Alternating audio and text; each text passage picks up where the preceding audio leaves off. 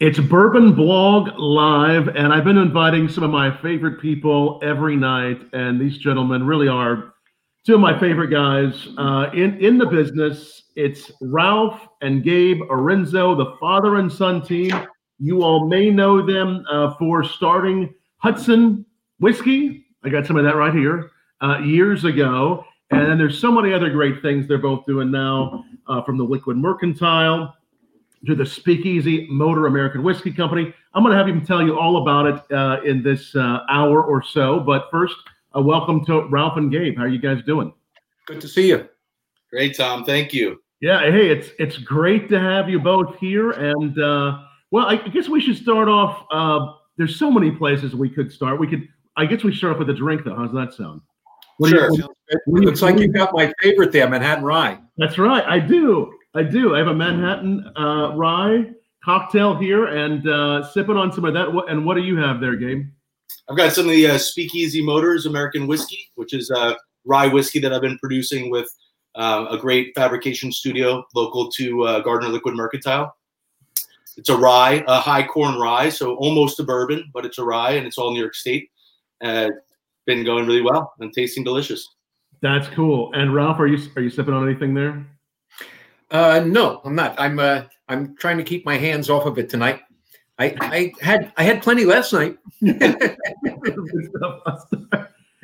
I like it. He's, he's, sporting his distillery man shirt, and uh, so there it is. I like it.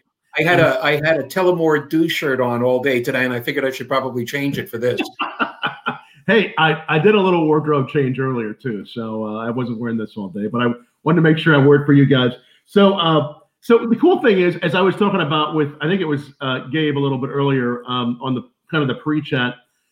I've always said this, and it, you know, it's it Hudson. You all, you know, hold a special place in my heart and in the life of Bourbon Blog because you guys got started with Hudson whiskey right around this time we launched BourbonBlog.com, right when craft spirits were growing, and you all um, you know, just really grew that, and it, it you made a big impact on craft. Um, maybe just give us. I mean, I think everybody knows the story, but maybe whoever wants to jump in, just give us a little background on on how it all started, and how you guys got together, and just kind of do this thing called distilling. You know, fifteen years ago. You want me to take that? um, actually, I, I remember those days. Those were the early days when ADI was the only game in town, and uh, and all of us knew almost nothing about what we were getting ourselves into. Right. Um, and I, you know, for for our part, I know Gabe was in uh, at SUNY New Paltz at the University in New Paltz when I started the distillery project with Brian Lee. Uh, right. We we were just we were less than novice. We really learned from scratch on the job, and that was I guess that was one of the big things that sort of set our character in place is that we really were very hands-on, do it ourselves. We can figure this out, and uh, that always it worked very well. And then Gabe, when he finished at the university, he he came over. He first he went to New York for a while and worked down there, and then he came back and started working with us, building the place. Excellent.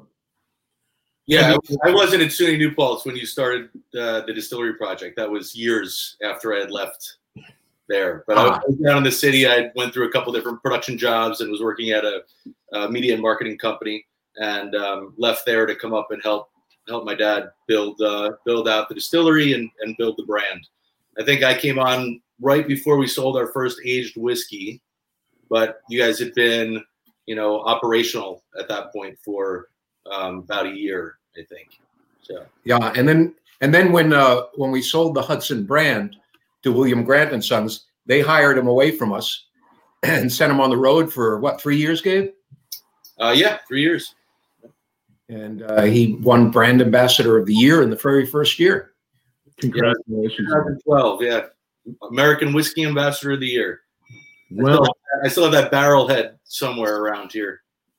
The plaque they made you, you know. What was it? What was it like in those early days when I mean, you all been one of the first. Uh, I mean, there were some, right? But one of the first like bourbons outside of Kentucky. People were saying, "What is craft distilling? What's this bourbon coming from from New York all about?" What in those early days? What was it? What was it like? And what was the uh, what was the connection that you made, and what really helped um, you form that uh, that fan base and that, that you carried on? Well, it, it's interesting that you should start off that with uh, the business about bourbon only being made in Kentucky because it got to a point where when I was out selling the first right. whiskeys we made, I used to carry the standards of identity, the TTB document that defines all alcohol for the U.S. Right. I used right. to carry it around in my pocket because I invariably somebody in the room would say, "You can't make bourbon in New York," and I'd say, "Well, let's look at the rules," and I would pull the rules out. I ended up leaving a lot of them with bartenders so that they could answer the questions that the patrons might have had.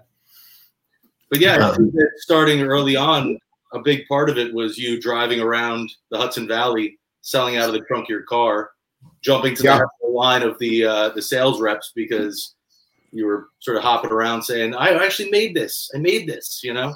And yeah, uh, I mean, there was a funny story. I think that when you had the very first batch of baby bourbon, the entire batch was in your car, which at the point was maybe what two and a half, three cases because they were coming out of those three gallon barrels and uh, looking for the places that it should be seen, where it should be had because you were making so little. Uh, and he literally Googled best whiskey store in New York, and uh, Lenell's came up. Like, that was that was the, the process. It was like, where am I going to sell this? I don't know. Let me Google it. Yeah, I, I uh, picked up the phone and called Lenell, and um, I told her I was making bourbon in the Hudson Valley. And she got a good laugh out of that, but she did invite me down, and uh, she bought the entire first batch. It was 128 bottles, and she she still has bottle number one, by the way. Really? Yeah, yeah. And that's and it's not been not been cracked. It's a collectible. I guess I suppose you should put it on uh, Craigslist or something. I don't know. As of a few years ago, I know it wasn't cracked. She had reached out about it a few years ago. Yes, so. I spoke with her a couple of months ago, and uh, and I was talking about that bottle. She offered to send it to me. I said, "No, it's yours. Please hang on to it." Um, and I didn't feel didn't feel right about taking it back from her. Besides, I think I have another bottle number one somewhere anywhere. I mean, that was a, that was an exciting time though, because it was uh, it was also new, you know, and there were very few other others, not just in New York State, but around the country that were doing it. There were, you know, the the, the very early guys, um, and then sort of the very very beginning of that second wave, or the early farm, you know, distillers who were making brandy out in California, uh, making whiskey, um, Colorado. There were a couple that were um, right, sort of right there at the on, on pace with us but we would go to ADI, and ADI was what, 75 people or 100 people at the very first one that we went to, uh, which is now thousands and thousands of people that go to that. Um, and everybody kind of knew each other, so it was it was fun, and it's fun to see the people who are still involved, and the people who had you know sold their distilleries or their brands and moved on to new projects, and uh, you know sort of all keep in touch still, which is which is fun. It was fun to watch the industry grow from uh, from there to where it is now. It's a real new era now. I mean, when we started out, you no bank would ever even talk to you if you asked for money, and uh, capital investors, those kinds of folks were. There was no proof of concept out there, so we our timing was probably the best thing that we had uh, of everything. Is just starting when we did, when the field was clear, and uh, it was unique enough at that time that it drew a lot of press attention, and that helped us a lot. Right. What what triggered you all to start? Like, what really inspired it? Then, when you, what was the thing that said, "Okay, we're going to do this"? It was a bit of desperation, actually, because I had another plan entirely for the property that I bought. I intended to open up a campground for climbers, for rock climbers, and uh, the neighbors didn't like that idea very much, so they sort of kept me from getting my permits for about three years. And at the end, I, I just ran out of money. I couldn't fight it anymore. So trying to figure out what I could do, I called the local zoning officer and asked him to come over and tell me what I could do in the property to make a living that no one could stop me from doing. Right. And he pointed out that winery in New York is a farm use. And if you're in a farm district in New York, you have a constitutional right to farm. So I started looking at wineries and uh, there were about 128 wineries in New York at the time. And uh, growing fruit in the Northeast is problematic. Uh, growing grapes anywhere is problematic. Uh, but I noticed that there were no distilleries in New York at the time and hadn't been since Prohibition. Uh, so I started experimenting at home uh, on my stove top with a little whistling tea kettle I converted into a still, uh, and um, stunk up a house every day for about a whole winter. And then uh, in the spring, I started filling out paperwork. I figured I can do this. This is not rocket science. and I started filling out the paperwork, and that's when Brian Lee showed up. And we, I told him the idea. He liked it, so we formed a partnership and went from there. And and as Gabe said, we were very ad hoc at the time. Uh, you know, it, it, we repurposed a lot of equipment because we couldn't afford to buy new equipment. And uh, now, of course, the distillery is so much more advanced and uh, I, don't think that I could go in there and turn the stills on now. it's just it's that much further advanced. Whereas whereas before it was just you know you turn one little wheel and everything cranks up.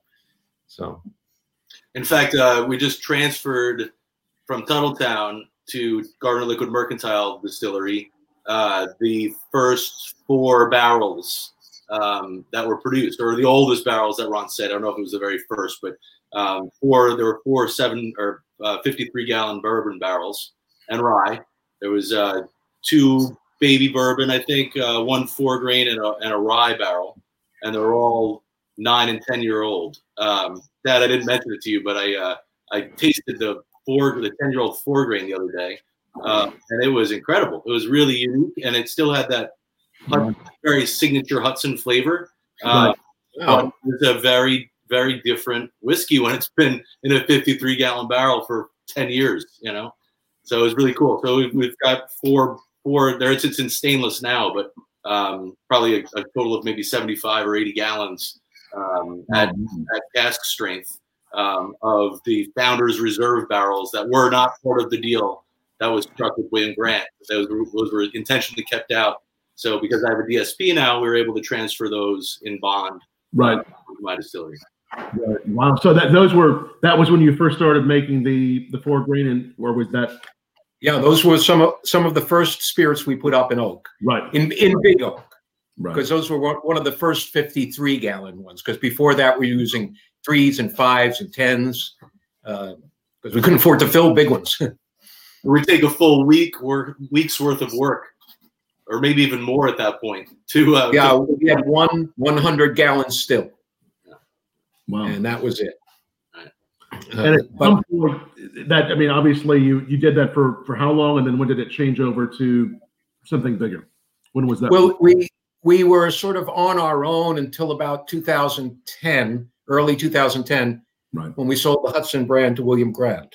Right. And that gave us another round of press because we were the first craft brand to be picked up by a major house in the states, and that plugged us into their international network of distribution and public relations and their network of customers, all that sort of thing. So um, that was what really kicked us off.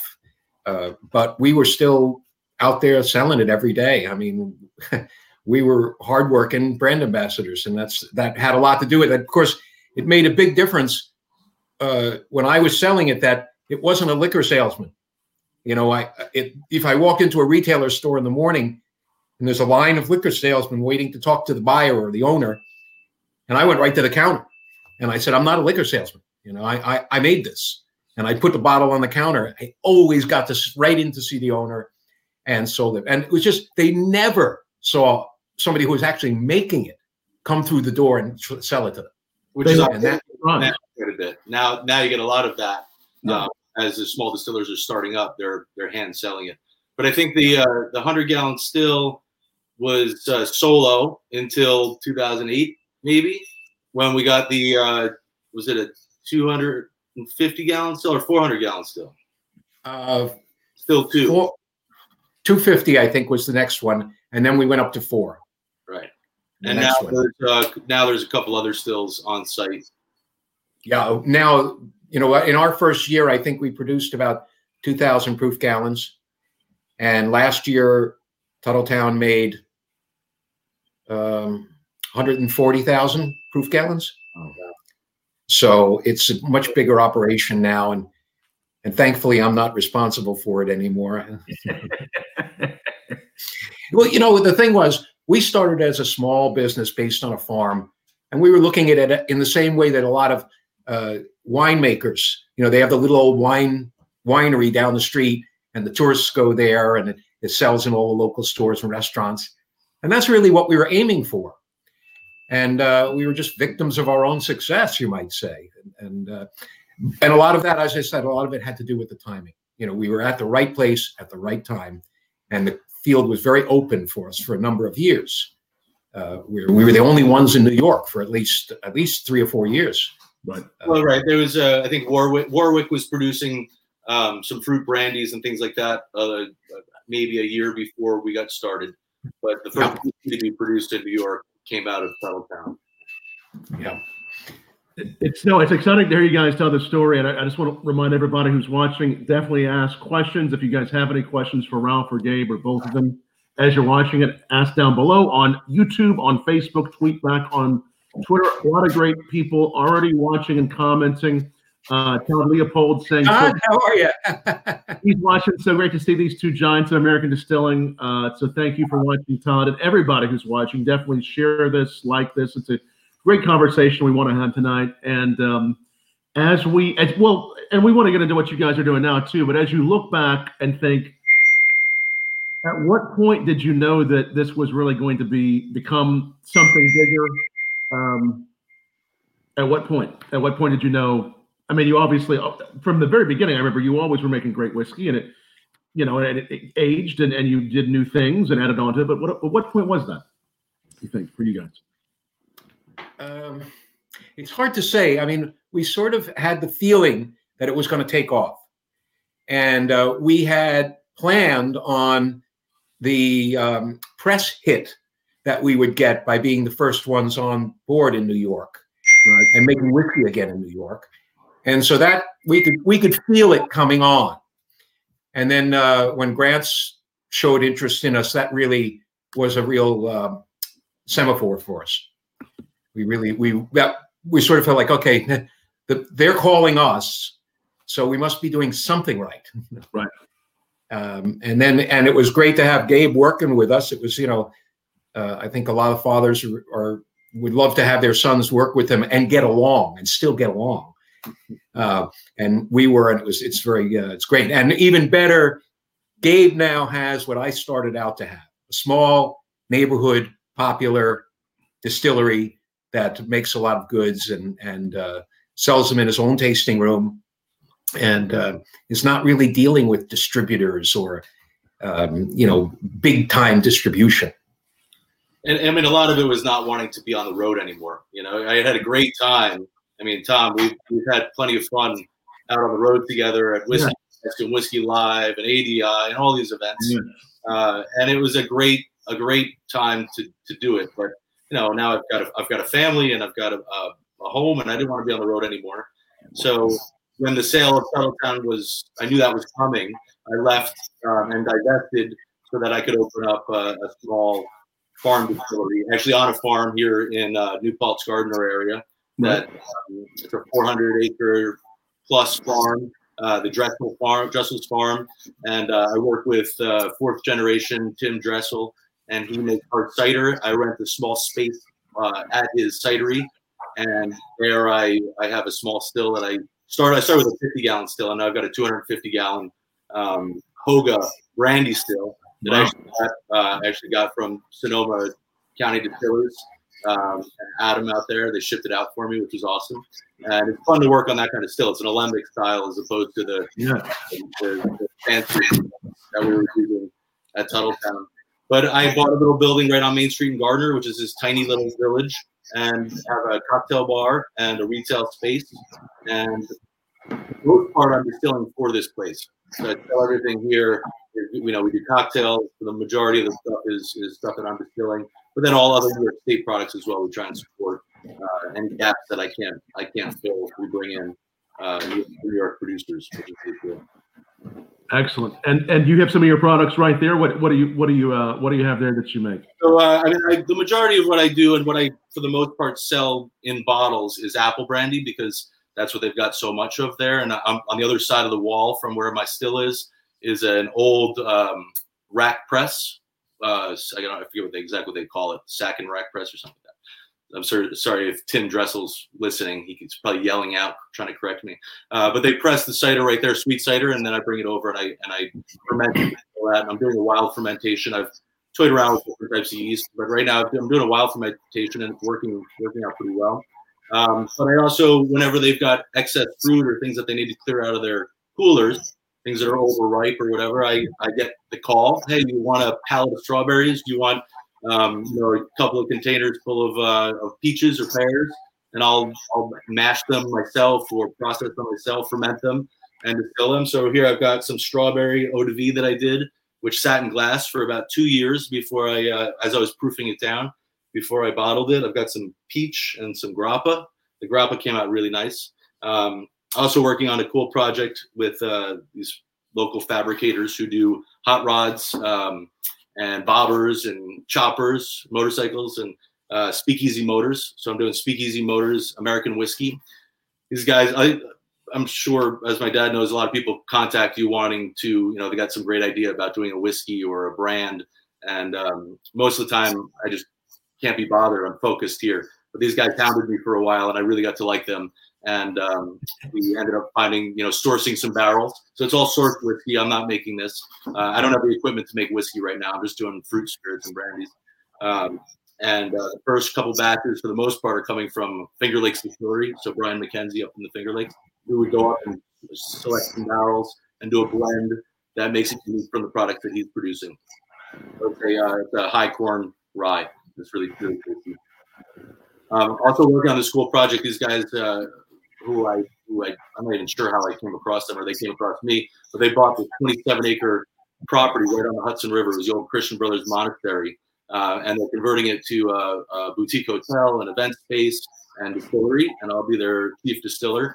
Uh, called the Hudson House. Um, I know it's the uh, Hudson House it's a little close, but uh, it is right on the Hudson, and it's a it's a gorgeous property. Um, so we'll be doing some really cool stuff. And if you want to check out that stuff, it's the Hudson House and Hudson House NY, the Hudson House NY.com. Cool. Uh, running hopefully by the end of the summer. Excellent. And then it'll be both a, uh, a like a, a hotel, boutique hotel, and a distillery too. Yeah, it's this beautiful old brick building that's attached to an old Victorian. You know, that was a, that was the main house of a big um, big property on the Hudson River, and uh, has been in the the Christian Brothers have been there as a monastery school for I don't know how long, but uh, they bought it from them.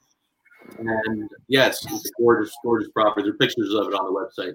Uh, yeah, and there's going to be a, they bought a, a, a Kothe, uh, I don't know if I'm saying that right, if anybody's listening, but it's Kothe still from Germany, which um, should have been shipped already, but, you know, under the current conditions, probably still sitting on a dock somewhere in Germany. Uh, but it's uh, 2,000 liter still, and we'll be producing whiskeys and uh, various other spirits. You know, it's uh, one of the um, hybrid spirits that we can produce almost anything off of. Cool. That's uh, that's amazing. So, giving uh, that's quite a few projects, and uh, the brandies, the whiskey, the new project with the Hudson House. Uh, I was going to put that up on there. If people want to check it out. The Hudson House ny.com and then the uh the other where else can they find you on the liquid mercantile what's that website uh, liquid mercantile uh, I, I, bought a bunch i bought a bunch of uh, urls over the years so you can get there a lot of ways. If you put in whiskeyny.com nywhiskey.com but actually the website is gardinerliquidmercantile.com gardiner okay. Liquidmercantile.com will take you there as well. They if they check that out and uh as you were part of starting and you all uh, started Hudson and you learned uh, very early on what you learned there, and now given what you're doing, how did how how is that transferred from the last 10, 15 years, and then you you start this distillery? What have you learned, and and what's it you know what's it like to now be back to the beginning of a of a small operation? Uh, well, I learned that I wanted a small operation. um, no, and I think I mean everything I learned working with my dad at Tuthilltown and with Hudson Whiskey, and as, as, we transitioned to William Grant and uh, working with William Grant is a big company. Everything I learned there has been. I mean, I couldn't do this without that. Uh, when I first came on at Tuthilltown, I was uh, learned to distill from my dad and Brian, and then very quickly we sort of turned over the keys and became chief distiller there for a while and built up a team, and then sort of shifted out of that into the sales and marketing side. Right around when William Grant uh, purchased the brand, and that's when I went over. But I mean, I learned how to distill there. I learned uh, how to uh, market spirits and how to sell spirits, how to deal with distributors. Um, I got in, you know, ingratiated with the with the bartender community and um, met so many amazing people. I, I, Todd Todd's watching. I mean, Todd is one of my heroes in the industry. Um, you know, very quick story. I was in Colorado. I went to school in Colorado for a while and uh, was visiting my wife's family and went up there in Denver. And I, you know, I'd never met Todd. I don't even know if he knew what we were up to in New York. And uh, we just pulled up at the door. And this was when his, in his old smaller distillery. And uh, just introduced ourselves. And he ended up spending probably two, two or three hours with us just tasting through every single thing he did in the middle of his day, and uh, everything was just amazing and unique and funky and cool. Um, and uh, it was just a, a, really special moment. And ever since then, I, I, I, I hold a special place in my heart. So thank you for that. It was an interesting time uh, early on that when we all knew each other. Yeah. You know, there were maybe 15 distillers right. by the time we started the Craft Spirits Association maybe 20, I guess. And we all knew each other and we were all going through the same problems. And it was very collegial. I mean, everybody shared information all the time and helped each other out. It was it was interesting. It wasn't nearly as competitive an atmosphere as it is now. Uh, if somebody calls me and says, "Well, I'm thinking of building a distillery," I usually try to talk them out of it and uh, suggest they build a malt house or a cooperage instead. Uh, but at that time, we were all beginners. I mean, there were some of us who'd been doing it a little longer or had a home still longer and um, entered it. But you know, like like I said before earlier, one of the problems was nobody wanted to give anybody money because they didn't believe that it was you know there was it was one of those. Well, good luck with that. You know, his response a lot of the time. Um, but everybody who pressed on, like Todd and the Garrisons and uh, you know, all, all those. I, I, can't remember all the names of everybody, but it, uh, it's been really gratifying to watch them all mature and yeah. watch the industry mature. Yeah. Oh, absolutely. And now, when they walk into uh, uh, Liquid Mercantile, uh, it's the approach. I mean, obviously, everyone's always been passionate about um, craft products and the story, but is the approach different when someone walks in looking at what a craft distillery is and are the questions they ask different? Did, what how, how does how is the customer different now? Well, I mean, here for the most part, we seem like a bar. Most people don't realize that we're um, a farm distillery until we start talking to them and they start asking questions. Um, we don't actually operate under we operate under the farm distillery license and the branch office permit. So a lot of people will come in and they'll order a margarita, and we have to explain to them, well, we don't carry tequila uh, because we only carry things that are made in New York State based on our license and it's amazing because we can turn people who are you know coming in for a scotch uh, or a margarita or a tequila we can turn them on to something else and you know convert them over. And it's amazing. I mean you know you get people who come in for a budweiser or something and we can turn them on to new york craft beer uh, and people that you would think would walk out when you don't have budweiser or um, johnnie walker or jimmy or uh, you know one of the one of the johns or jims or anything like that. Um, they end up sticking around and having a great time, and we can educate them on uh, on the, the licensing in New York and how New York has been one of the at the forefront um, of the craft movement, and uh, converted a lot of people that way. So it's been pretty cool. I don't uh, my distillery. I don't do tours there. It's um, it's a farm operation, and I'm I'm operating you know sort of low key there. So this is my this is my my shop. This is, this is where people come and see us. This is the experience to actually be inside the bar to have these cocktails, these drinks. Again, everything is from New York State. Yep, by law. Yeah.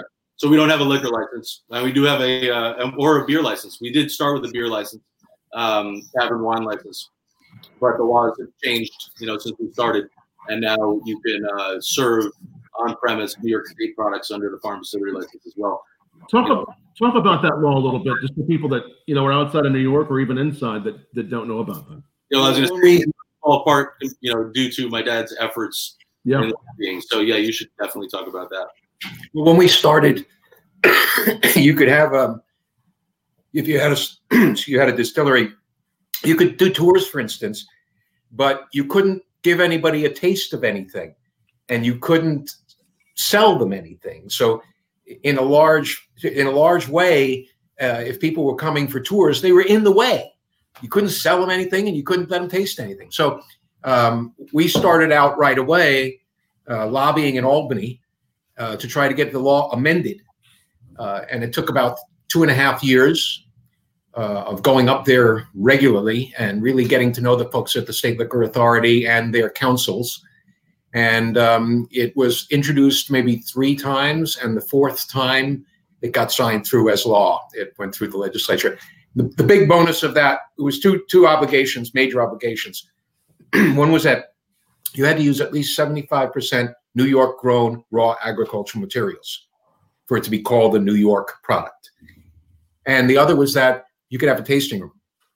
And that changed everything because that offered the opportunity for for people to do what Gabe has done, and that is to flip the model over. Uh, up until then, people were building distilleries and they wished they had a tasting room so they could sell some to people. Uh, and but now Gabe's liquid mercantile model is a complete opposite. His major focus is the bar and the tasting room, and he makes the spirits that he sells there. So it's the absolute best margin you can have. There's nobody else between you and the customer. That's wonderful. And so that that has once that bill passed, um, it really took off. You know, that's when that's when people started opening distilleries. That's amazing. And then and then are there other states that have similar laws or are looking to this New York law? Well, not they're not reviewing our model so much anymore, but for the first I guess until about 2012 or so, um, we were getting calls all the time from other distillers in other states saying, "Would you send us your law?" Wow! And we would just refer them online to the New York laws and regulations code code of uh, regulations. But there are, but there are numerous states now that have similar abilities under their their licenses. I know yeah. California's got um, some pretty progressive laws. I don't know exactly what they are, but um, I think that they've, they've got some pretty progressive laws. Um, so yeah, being able to sell directly to the consumer is a, a huge piece of it. Uh, not just to bring people and sort of uh, have exposure to your brand, but really that that sale, you know, is, uh, is a much much larger margin. Makes it easy. That's so important, and that's so exciting to, to, to see that that uh, that ability to um, to feature uh, all the products from one state and to um, showcase your products. It's very exciting, and I hope other states will uh, follow suit. And um, so, see if we have any questions. A lot of great people uh, watching. I think one of the questions I had was, well, let's talk about for a moment about where we are. I mean, of course, we started this um, on Bourbon Blanc to interview someone uh, or someone's uh, guests of of ours uh, every night during the quarantine. But since we are still in this quarantine and this time uh, when you know COVID is it's still out there, how do you think this is going to impact um, craft distillers and and and whiskey? And speak to that. Well, I know that um, William Grant has uh, really been focused on keeping everybody employed and keeping the cash expenditures to a minimum during this time. Right. But they've turned over a lot of their production facilities to making neutral spirits and making hand sanitizer, right. as Gabe did. Gabe was the first one in the area to do it here. Cool. Uh, and actually, um, one of his clients is the county. You know, he's making this this material for them. Yeah, sold uh, about 200 cases um, at cost, pretty much to uh, to the county, and for the most part, selling the rest out of my retail shop but yeah, it went went through a couple different iterations. I, I started making sanitizer, I think, on the third of March or the sixth of March is when I had it available. And at that time, there was no. I, I, I had reached out to the FDA and I tried to find out, you know, the right way to do it, but nobody was really answering me or giving me any guidance. So I was literally just mixing um, 75% heart apple eau de vie um, with aloe and bottling it and selling it, and not selling it. I was just giving it away. Um, and for the first, uh, you know, all that entire batch I just gave away. Um, and then, so you know, it, it was literally uh, look at that. That's, that is an FDA approved label right there. Apple um, aloe. Not anymore. If, if anybody's watching, I'm not doing that anymore. Now I do it by the gallon. Yeah. Two gallons of it. Like but uh, I don't, I don't, I don't have the ability to make neutral spirit with the skill that I have. So I'm actually purchasing. Um, I've got a, a connection upstate New York who uh, bought 10 cubes of ethanol early on when he saw this coming. So, and he's been giving it to me at cost. So I've just been, you know, I'm on my second cube right now, 275 gallons at 98%. And I'm cutting that down to 80% and following the, the guidance that we've been given by the FDA now. Oh, and I'm also making uh making some face masks. Not selling them, but check it out. My Biggie Smalls face mask. Your Biggie Smalls face mask. Mask. Uh, those, those are going to be like limited editions, right? Yes. yes. Very limited edition. He'll sign them. He'll sign them too. John, David, Jeffrey, saying hello to you guys. Uh, Donald Snyder, so many great, uh, so many great people watching. I think Aunt Linda's watching too. Um, so many cool people watching. Uh, so someone's asking, you know, and I think you all get these calls quite a bit about, you know, people that call you and say, you know, if I was going to do something new and different in craft distilling, what you were saying, Ralph, you would you would suggest other things than creating a distillery. Is that what you were saying? You were mentioning that earlier. Well, you know, we've now seen this tremendous um, uh, growth among distillers. A lot of, I mean, when we started, we were the only ones. Now there are 180 or a little bit more than 180 distilleries in New York. Right. But there was nobody building barrels or malting barley. So, for instance, we have to use at least 75% New York grown raw agricultural materials, which means we can't make single malt. We can't make something to match, for instance, scotch to compete with that uh, because we get all of our malted barley from Canada because there's nobody malting barley in New York State. Well, there is so, now. There is now. Well, there, there. I'm sorry. There wasn't then. Now there are a few small malt houses, and I think there's a medium one. I think there's a big one being built out near Rochester. But um, I think that part of the thing that's missing for the small distillery industry is that infrastructure that's focused just on them, uh, as opposed to making goods for monster distilleries in, in Kentucky or out in Indiana or someplace like that um, you know, small local producers of the things that distillers need so that they're not having to bring things in from the, across the country. And, I, and, honestly, I think that this model that I've got here at Liquid Mercantile um, is something that I would suggest now because the market has, I wouldn't say saturated, or maybe maybe that's the right word, but it's become such a, sorry, it's a little warm in here, so I got my window open. I hear cars going by. you know, I a lot of people there's the marketplace is is tough now, and the distributors are not taking anybody that they can get their hands on like they were early on. Right. So, uh, you know, if you were interested in getting into the industry at this point, this model works. You know, where you uh, you have a small distillery either in a location where you have foot traffic, or you have a distillery in one location, and then you have your branch office in another. Branch office being basically your, your retail, your on-premise and off-premise retail and uh, you can make a living. You're not going to build up a brand like Hudson um, and sell it to a big company, but um, I mean, maybe eventually you could. Maybe you could branch off and have you know uh, separate locations. Right now, the law does not allow for multiple uh, branch offices for farm distilleries. You can only have one. You can only have one in New York. Yes, I mean, I don't know how it is in other places, but you know, uh, breweries I think can have five, or wineries can have five, um, but farm distilleries can still only have one. But you know, if you've got a small still or uh, on a farm, and then you've got your branch office in a place where uh, you've got foot traffic, like Main Street Gardiner, which does not have foot traffic. right? destination. But uh, Gardiner you, Liquid Gardiner Liquid Mercantile is the biggest business in the village of Gardiner. Yeah.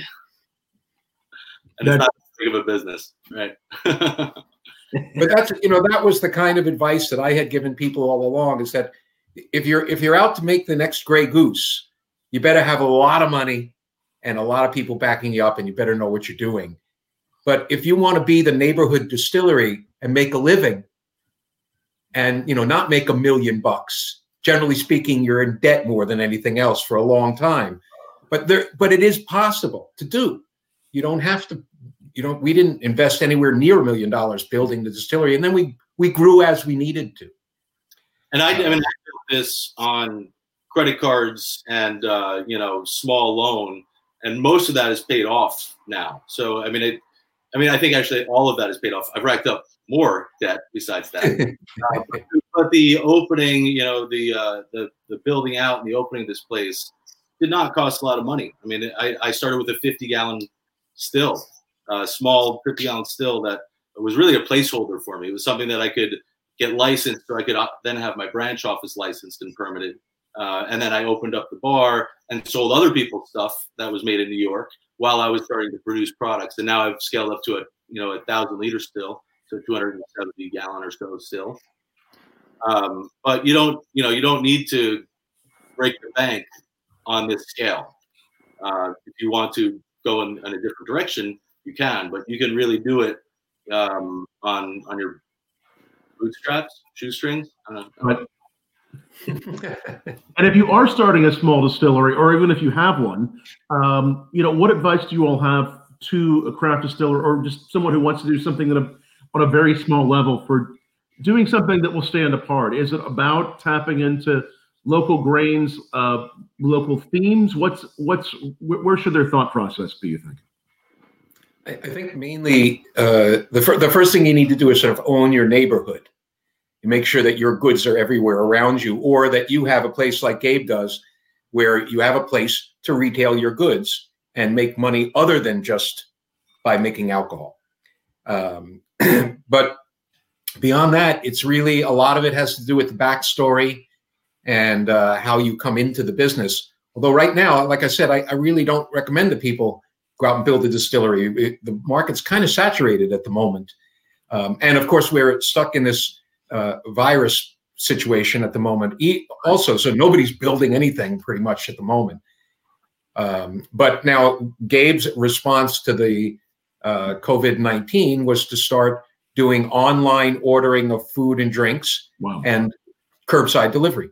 Nice. People come down, they pay, they order it, and they pay for it online. Nobody has to touch anybody, and um, he's doing okay. I mean, he's actually managed to stay open, and, and I think that um, the the main reason for that is because he could do it all himself. Right. Right. I, I was why Tom wanted to be on this on this call, this podcast, this video. When I'm just a short order cook, I don't know. he makes great fries. I do, yeah. Well, next time we'll have you bring some fries. That one, that's all right. Well, uh, no, it's it's great to have you both. A uh, question from someone, and I, and I agree with this this comment. Um, you know, New York grains. We think about different regions of bourbon, right? And I think those are becoming uh, more defined, and and maybe the flavor profiles from East Coast, West Coast, but there really is a way, and there always has been. We'll we'll, we'll talk about you know your products plus you know Hudson. Uh, just as I had this cocktail, the the DNA of of the Hudson Manhattan Rye really shined through. There is this this thing about I think New York whiskeys, in particular Hudson, that really affects uh, the flavor.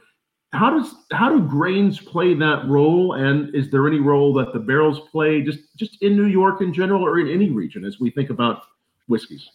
I think that um, well, everybody's developing their own style. Right. We, you know, this is something that was one of my favorite things to say to the staff when we were building the business and, and figuring out how to make it all work. Is that I don't want you thinking outside the box. There is no box. You know, we're making it up as we go along. For us, one of the things that really uh, provided a real signature flavor in our whiskeys was that we couldn't afford to buy a proper mash tun. So we could never figure out a way to separate the liquids and solids after the cook. So we just used the entire mash. And it's the difference, it's like the difference between making a loaf of bread with highly enriched white flour and making it with a whole grain flour. You get the flavor of the entire grain in the whiskey. And that was, I mean, that was born out of need. We could we couldn't afford to buy the proper equipment, so we had to make do. And I think that a lot of people um, in the earlier years, when we were starting out, a lot of the others were going through the same thing. They were doing things. There were a lot of happy accidents, let's say, and um, and for us, that was one of them. Is that we we found out that the, the, material coming out is much richer when you use the whole grain than if you just use the liquid. And, and we, uh, you know, we I think in the beginning we started with um, uh, general corn. I don't know if it was uh, what, what type of corn we were using in the very beginning, but over the years we, we tried to expand that to unique heirloom varietals that we had the farmers growing for us. So uh, you know we would use some portion of those heirloom corn seeds or um, triticale or some interesting grains, and we would starting with just those, and then you know finding the right balance of um, of a typical corn versus the heirloom seed, so that we would get the, the real good starch content versus the flavor profiles of the unique grain. So I mean, grain, I think grain and barrel play a huge a huge role in it, uh, and I think maybe one of the main factors. Now there's a lot of distilleries in New York also that are using 53 gallon barrels, but early on, you know, people couldn't afford to use 53 gallon barrels or they weren't making enough. It would take a week or two weeks of work to fill one 53 gallon barrel. So people were filling, you know, five gallon barrels, 10 gallon, uh, 26 gallon barrels. And I think that that really added uh, a unique profile compared to the traditional whiskeys of Kentucky uh, or Tennessee. So it was it was adding a, a much more robust oak flavor. It was uh, you're getting a much richer extraction of the wood uh, into the spirit on those smaller barrels. so it's those it's those happy accidents. It's sometimes that need, uh, the terroir. All those elements have gone into creating uh, what these flavors are and what the flavors in many in many regions are. Yeah, I, I think that people in the early years and uh, they they were learning as they went, as I said earlier, and and they were making what they could not necessarily what the market would bear. Uh, people like Corsair, for instance, who, who, you know had the most incredible varieties of, whiskey. Of whiskey. Excuse me. And uh, and we made it out of triticale. We, made, as Gabe said, oats. I made an oat whiskey once, and uh, spelt whiskey. But you know, just as I said, it was because we were trying anything we could wow. to set ourselves apart. And of course, Biggie Smalls played a big part in the flavor. well, I, I, mean, as you know, Tom, there was there was a time where we we had speakers all around our our rick house, and uh, right, right, that's right. We would play hip hop and uh, and techno. Um, it was a lot of hip hop mostly. To, to the that heavy bass, you know, we found the agitation of the spirit was was also expediting that extraction of the wood you know, that music was really helping that a lot. Yeah, well, I mean, you were getting it wasn't it wasn't speeding up maturation in any way, right? definitely speeding up extraction and and, and they get more depth quicker. Yeah, and it, and it rocked. And it rocked. we still we still get uh, letters and calls and emails from people in Europe who want to know about the sonic maturation and uh, but we're we're not doing it anymore because uh, after our fire, we had a little fire a few years ago, and after the fire, we removed all electrical sources from anywhere we were storing whiskey. You thought that might be a fire hazard. Done to start, but again, we were learning as we went. expensive. Thankfully, we didn't burn the place down. is that is there is there any other? That, that's a good story. I mean, well, glad nobody was hurt, right? So hopefully it's uh, a good. Nobody was hurt. We didn't lose any product. Right. In fact, we gained a product. Um, we we there was no structural damage, and we had a great insurance policy, so we were able to actually come back in better condition than right. when we started. Right. But we made um, when I when the fire started, there was nobody in the room. He had just the person who was running the still had just stepped out, but I had just finished filling 100 barrels, small barrels, threes, fives, and tens, and labeled them. And then the fire broke out. And when we went in the room afterwards, none of the barrels had broken, but they had all completely charred black on the outside. Wow. So we didn't know what was in them because the labels burnt off all the barrels. Right. So we just had them set it aside. I said, put put those away. Don't don't dump them. So uh, we put them away, and on the second anniversary of the uh, fire, we blended them all together yes. in a big tank and just bottled it up as our double charred Hudson. Right. I remember and, that. Uh, I think we had three, about 3,000 bottles, and that was it. Right. It wasn't so. great. historic though. It wasn't.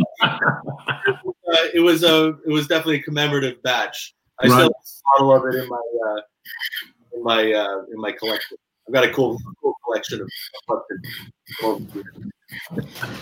Any other uh, fun? Not, not fun, but any other mistakes that ended up you learning something from? That uh, any other good stories to tell? I mean, the fire is a pretty big one, but any others that are?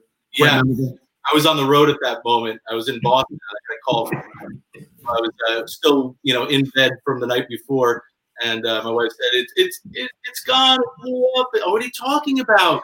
Uh, and you know, it, no structural damage. I, I'm really, I don't know. Was is that right? And the roof? Yeah, no structural damage. The roof blew up. It was a, it was a. I mean, thank God nobody was was hurt. It was. uh There were people downstairs in the building, but nobody was up there. And this is, uh, this is this is the double charred whiskey. I remember this. Yes. Yeah. The double charred. I thought it was pretty tasty. I remember trying that. It was very nice. I liked it. I thought it was really good. Yeah, uh, but you know, if I was when I was selling it afterwards, I would say I'd hand it to somebody and say, "I hope I never get to sell this to you again." but it was pretty good. And if it, and sometimes you'll go into a small retailer in the middle of nowhere, and you'll find one on the shelf. Wow. The uh, the Empire Rye. That's something that's uh, in the last several years is um, fairly new. Talk about that, which is I think very special for New York and, and what you all have done. Yeah, actually, um, a group of us got together. I think the first year it was six people, six distillers, and um, we all got together. We agreed on certain parameters for a New York rye, Empire Rye. We incorporated the group as the New York Rye Empire Rye Association, and invited other distillers to join. And the uh, spirit had to qualify as a as a New York spirit. That is to say, had to be at least 75% New York goods, had to be in a barrel three years, which was our own little, there's no other requirement in law about how long it's in the barrel, but we decided that we wanted it to be three years. And uh, we decided on a logo and the whole thing. And then everybody set about making their rye. And three years down the road, we introduced it and uh, got the governor to sign a proclamation uh, declaring Empire Rye New York's rye whiskey, and uh, it's been very successful. And, and it and it's it's something that a lot of areas, regions, have been wanting to do, and that is have what's the fine common thread between all of them that they can promote. And so this gave all of us something really unique to to promote with our whiskeys. Right. And and our Manhattan Rye met the criteria anyway, so we didn't have to worry about it. What are, what are the what is the criteria? Is it two years? It's got to be straight or three years? Three years. It's got to be in oak for three years. Yeah, for three years. And it can't. It has to be made in the distillery that's bottling it. It can't be a blend of other people's goods.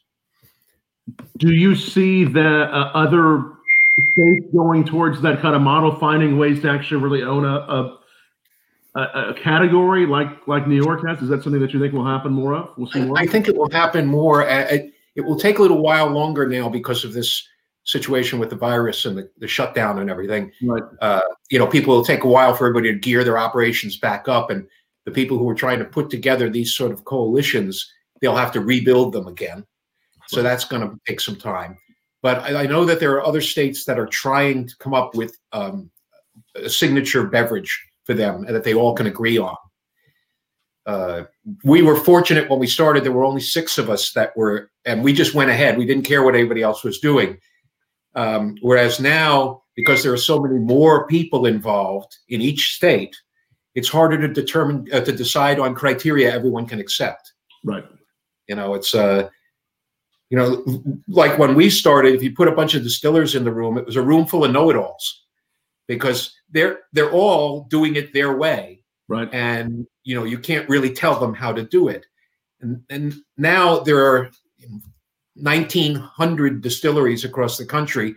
That's a lot of know-it-alls. It's hard to get people to decide on on one thing. Um, but it is happening. It is happening. And I notice I notice a lot of uh, the distilleries in Texas are advertising Texas whiskey, Texas uh, spirit, and that's a start. That's the way to start. I actually bring it from that state and then get a little bit more specific as far as what Right. Yeah. Agree on something. Agree on a formula, a basic, generic formula that everybody can use, and then go and make it, and and put it together. At you know, we were very fortunate. At Christopher Williams, uh, he's running um, Coppersea. Coppersea Distillery in New Paltz, right. and he took on the job of organizing the whole thing. He got the governor to, to sign a uh, proclamation. Uh, he got the week declared Rye Week when we introduced it. Things right. like that, and it it needs to have just as with the Farm Distillery Act, it needs to have somebody who's focused on it. In the case of the Empire Rye, uh, Christopher was really focused on it and did most of the work, keeping it organized and keeping it moving forward. So uh, if if other states, if other distillers in other states want to do something like that, somebody's got to get up and actually do the work. Right. You know, it isn't going to happen just because everybody's sitting in a room. no, that's that's uh, that's very true. I mean, there's so many much we have to thank you all both for for uh, for craft spirits and for what you've done in in so many ways. Um, as as the years have gone along, as craft distilling has grown, I'm sure the question that you all have have been asked for several years is, you know, what do you see it as far as the future of craft distilling, uh, of craft whiskey? How much has that uh, answer changed uh, since we've had the coronavirus, or has it changed at all? What's what what do you what do you see in the future? Well, I think everybody's going to be caught up in the general uh, refurbishing of the American economy. Right. So that's going to take some time. Uh, the biggest change I see overall is that um, small distillers, successful distillers, are getting picked up by larger companies. That's a lot of consolidation going on. Right. Uh, which was, you know, sort of the argument we used with the folks at Discus, the big producers, in the beginning when we were trying to convince them not to treat us the way that the big beer producers treated the craft beer producers. They just tried to push them out of the way. Uh, and my comment to the big producers was always, "We're not your we're not your competition. We're your next acquisition target, and and you won't have to spend five years developing a brand because you can buy one that's already popular and take it from there." And so I see a lot of that is starting to happen. You know, we weren't the only ones in the last couple years to be acquired by a major house. Um, and and that's going to continue to happen. Also, the other thing is that I've noticed is that when we started and when the others of our ilk started, we were generally self-funded and we built everything ourselves, and we scrounged for everything we could get to make our business work. Whereas now, it the concept is already proven; it does work, and with the right kind of funding to start it up and the right kind of business expertise backing it up, uh, it's requiring that people starting distilleries have a lot more capital. There's, there's not much room anymore for people to do what we did. Right. You would need even more capital to start now than you would would have back then. Oh God, yeah. Oh yes. Uh, distilleries are being built now that start out with 100,000 gallon a year capability. Right. Uh, and so, and, and funding, J- just the funding alone that uh, which is going to be a little bit difficult, I think, going forward. But it, nevertheless, it's uh, moving more towards well-funded operations. I think it's also the marketing, the competition, the demand. Is it everything? Yeah, all that. Okay. Yeah, you know, to, to get a brand successful now. When we started, we'd walk into a liquor store. We were the only New York spirit in the store. Now there's a whole wall dedicated to the 180 distillers in New York. There's so many. Yeah. I think it was interesting to see during this time, this you know COVID time. Um, first of all, that distilleries or, or liquor stores were considered essential, um, and also that uh, distilleries quickly realized that they had something that everybody needed, and were able to make that shift so quickly. Uh, and I think that yes, you're going to see a lot of businesses go under after this all clears. But I think that the ones that'll be around afterwards are the ones who are able to quickly pivot into doing something else. Um, and sanitizer is not uh, going to be, you know, bringing home bacon for everybody, you know, for the forever. But I think that people are starting to realize that well, I got this still and I'm producing alcohol, and alcohol is a a commodity, um, not just beverage alcohol, but it's something that uh, that in all different situations can be um, can be used for different for different very important um, uses. So I, I was really proud of the industry to see so many people step in. And I'm sure everybody's sick of hearing about distilleries making sanitizer at this point. But uh, I mean, it's amazing that uh, that so many people did that so quickly, and um, you know, particularly the ones who find bottles. You know, as all your distillers out there know, we got plenty of ethanol. You know, glycerin's not that hard. It's not that hard to find uh, hydrogen peroxide, but bottles that's really tough. So if anybody out there has a bottle company or is sitting on a you know trailer full of, of eight ounce to sixteen ounce bottles, you know, send them to your local distillery so that they can put sanitizer in them. And uh, as far as I've seen, nobody is gouging. You know, everybody is trying to do it right. A lot of people are giving it away. I mean, I would say half of what I've made so far has been given away. Um, and I know so many other distilleries are doing the same thing. But I think it's really uh, exciting to see that. And I'm sure that the ones who have done that are they going to be the ones who are still there when this all right. takes out. But the bottles were the toughest part, and that's what you guys still need more of our bottles. Yes. Yeah, for, for everybody else, it's face masks and uh, ventilators, and for the distillers, it's bottles. It's bottles. Wow, yeah. that's really something. Well, something, some news that uh, I think that, that was just a, you just announced here in the last several weeks, Ralph. Uh, you are officially you call it, it's reti- you're retired, still doing a little bit with the, the, whiskey brand, but you're you're retired. Is that right? I, am uh, happily enjoying my laziness, and uh, I, am catching up on my napping time. Um, I haven't really latched on to a new project. I think that I mean my career has been project oriented, right? And so I was. This was this was a, a real desperate attempt to make some money. This particular project, the distillery, and happily it it did what I wanted it to do. And now I'm just trying to take some time to do nothing but read and uh, play with Gabe's kids and hang out at home. It's it's kind of nice. Yeah, so but I'm going to be pulling him into the uh, the Hudson House project. Making some whiskey. There's no rest for the wicked. So enjoy it while you can, Ralph. It sounds like there'll be uh, much more ahead for you both. And if uh, people want to learn more about um, both of these, well, all everything that you're doing, Gable, are they are they able to order some of your spirits online, or is it just?